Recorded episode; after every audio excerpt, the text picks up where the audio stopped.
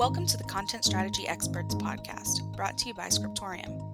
Since 1997, Scriptorium has helped companies manage, structure, organize, and distribute content in an efficient way. In this episode, we talk about content ops and Scriptorium's Content Ops Manifesto. Hi, I'm Elizabeth Patterson. And I'm Sarah O'Keefe. And so we're just going to go ahead and dive right in. So, Sarah, let's start off with a definition. What is content ops? There are lots of great definitions out there written by people smarter than me, but the one that I really like is pretty informal. Content ops is the engine that drives your content lifecycle or your information lifecycle. So that means the people, the processes, and the technologies that make up your uh, content world. How do you create, author, edit, review, approve, deliver, govern, archive, delete your content? That's content ops. So, Scriptorium recently uh, published a Content Ops Manifesto. And in this manifesto, you describe the four basic principles of Content Ops. So, what I want to do is, is go through those one by one. And I will, of course, link the manifesto in the show notes. So, the first one you have in the manifesto is semantic content is the foundation. What exactly does that mean? I wanted in this manifesto to take a, a small step back from hands-on implementation advice and some of you know the things that we tell people to do you need to go through and, and build out your systems and here's how you make them efficient and focus instead on the principles of what that looks like without getting too much into the details. And so, with that in mind, each of these principles is intended as a guidepost that would apply for any content operation that you're trying to uh, build out. Semantic content is information that is essentially knowledgeable about itself or self describing. Now, this could be as simple as a word processor file where you have some paragraph tags that say, hello, I'm a heading one, and hello, I'm a heading two, and hello, I am a body tag, that kind of thing. So you need to have tags, uh, labels of some sort that describe for each, uh, whether it's a block or a little chunk or a string of text, what that text is. Uh, is it a heading? Is it body text? Is it a list or part of a list? That kind of thing. So that's tags. Now, there are lots and lots of ways to do tags across every tool that you could imagine, but you need some sort of semantic labeling. Second, we need metadata. So we need information about the information itself. Usually, this is classification tags. So things like I am a beginner level task, or even I am a task. I was last updated on this date. I belong to this product or this product family. So, metadata provides you some additional context about the information and describes it further, but it doesn't really describe the information itself, but rather where the information belongs or um, you know who should be using it. Um, metadata is broadly, if you're struggling with metadata, take a step back and think about if I were searching for this information, what kind of labels or tags would I want to use to find what I'm looking for? And then we have hierarchy and sequencing.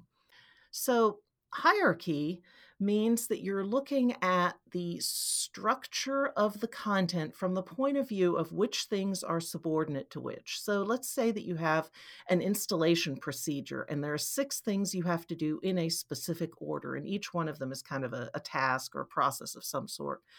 Well, you need to be able to say these six things are in a group there's the the installation process which consists of these six things that's hierarchy and then sequencing is and they have to be done in this order right? You can't you have to do one then two then three then four. You can't start with four and then do one or your installation won't work. Right. So there's this process or this idea that you're collecting up information and when you do these these bigger collections above and beyond a tiny little string, you need hierarchy and you need sequencing. So, the second principle that you touch on in the manifesto is that friction is expensive. And when we're talking about friction, in this sense, we're referring to the process that you're slowing down productivity. So, what are some common points of friction And what are some things you can do to eliminate them? Yeah, so so friction is anytime you have really human intervention, right? Because computers are very, very fast at what they hmm do. And humans, well, you know, we have other skills, but We make but mistakes. we do make mistakes, but you know, we're good at certain kinds of creative things. We're good at saying these things go in this logical sequence. But what we're not good at is uh, applying the same formatting consistently over and over and over again, right? So, friction is any place in your process where there's human intervention. So I'm going in and I'm hand formatting things, or I'm downloading a collection of files, zipping them up, sending them to somebody else who's then uploading them into a different system and uh, you know expanding them and sort of reinstalling them there. Anytime you see a process that is driven manually and or driven by paper, you probably have friction in your process. And you know, we think these things have gone away, but there are, you know, a non zero percentage of people out there who are doing reviews by the process of let me print this thing out and go give it to you and have you write on the paper and then give me the paper back. That introduces friction. The problem with friction is if it's just you and me and we're working on two or three pages of stuff and we're in the same location, not that big a deal. But as you scale, as you have more people and more documents and more languages and more variants, that manual process that used to be okay when we had 10 or 15 or 50 pages of content becomes unworkable, right? Because it slows you down so when we talk about friction in a content ops context what we're usually talking about is where are these points of manual inefficient intervention and how do we get rid of them? And when you start talking about eliminating friction we we we fall back on things that you've heard previously in a non-content ops context. Automated formatting automated rendering across all the different formats that you're looking for, uh, reuse content instead of copy and pasting, connect systems together so that you can share content efficiently, establish uh, review workflows that are not, you know, human dependent and not paper dependent, but rather roles. You know, I need somebody with the role of approver to look at this thing. I don't need it to be you personally, Elizabeth. And as it happens, you're on vacation this week, right? So, I don't want to send it to you, and I certainly don't want to send it to your email specifically. What I want is for the system to say, hey, this thing is due for a review, and here are the three people that are authorized to do it.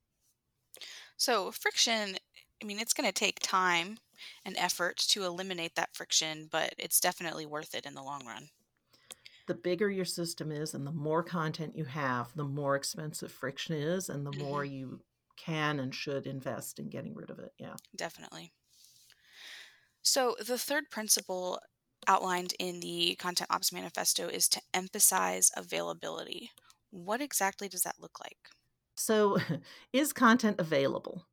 Um, what that means is if I am your content consumer and I need a particular piece of content, can I even access it? Or have you, you know, locked it behind a, a login that I don't know about or that I don't have credentials for? So literally not available to me. You know, the information exists, but I can't get to it. So that's kind of question one is have you made it available? And in in many cases, availability in that uh, aspect of it is actually synonymous with if I Google, will I find it?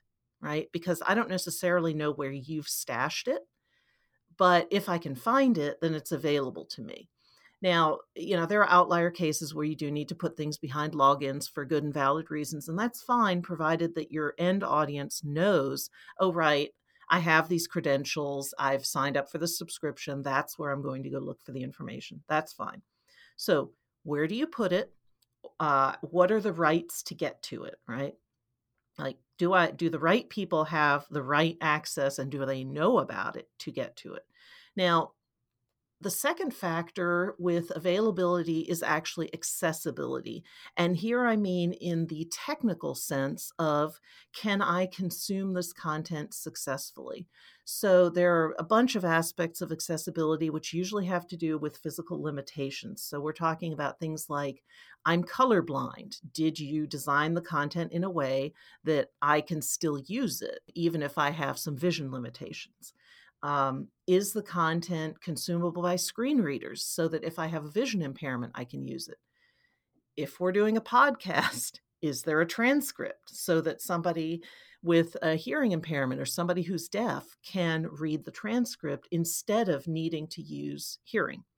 So you get into this question of have you provided ways for people to access the information that allows for the possibility that they have some sort of a physical limitation?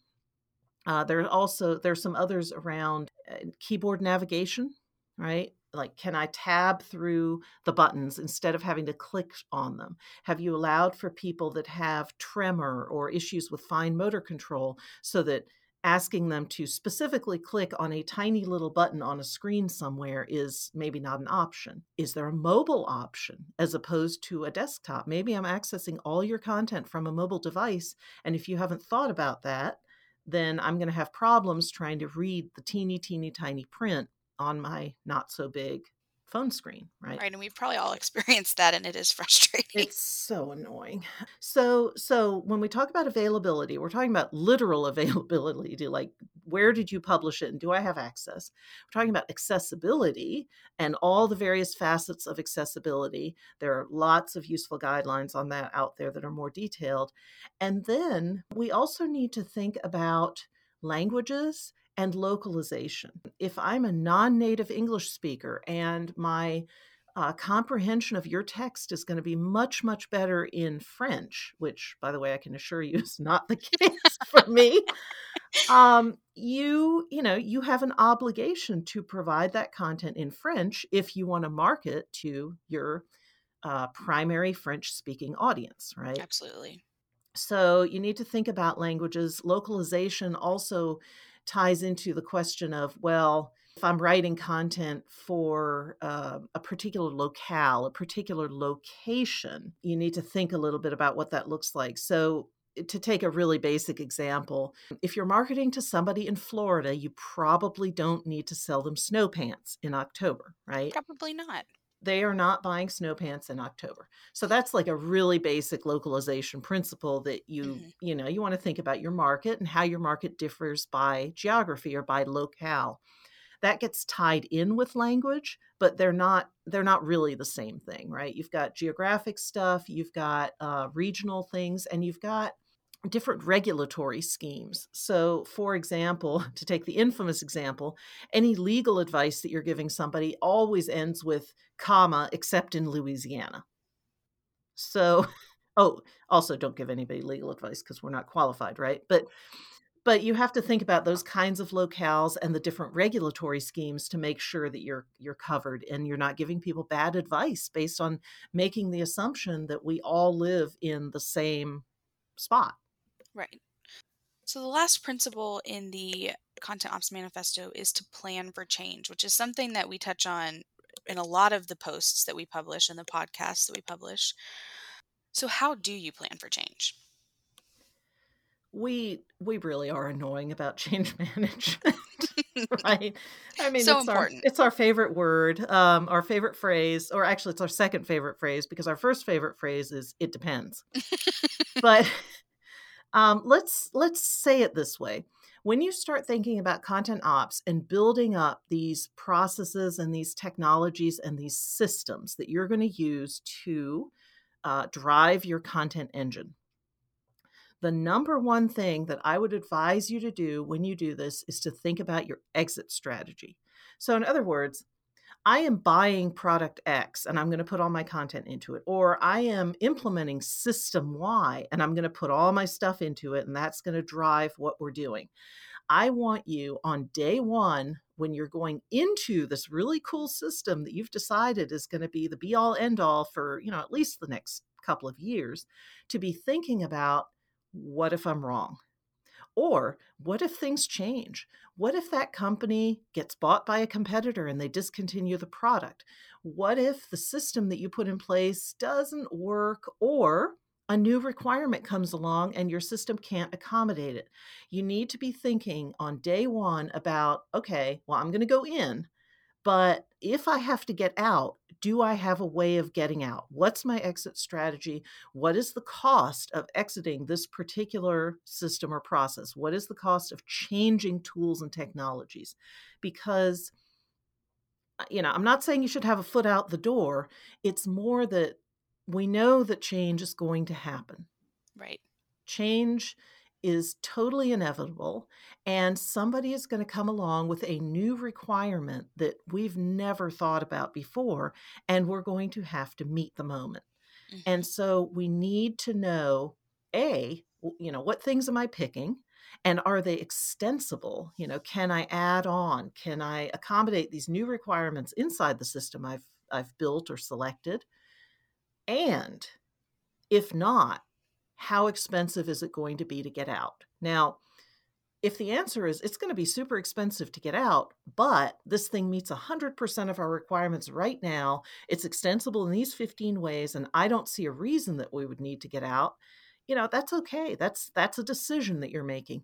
But you need to make a strategic decision or a you need to do a strategic assessment of what is my exit strategy and what are the implications of needing to exit from whatever it is that I'm about to pick? Right. And I think exit strategy is a good place to wrap things up. So thank you, Sarah. Thank you.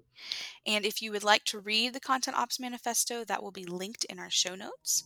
So thank you for listening to the Content Strategy Experts podcast brought to you by Scriptorium. For more information, visit scriptorium.com or check the show notes for relevant links.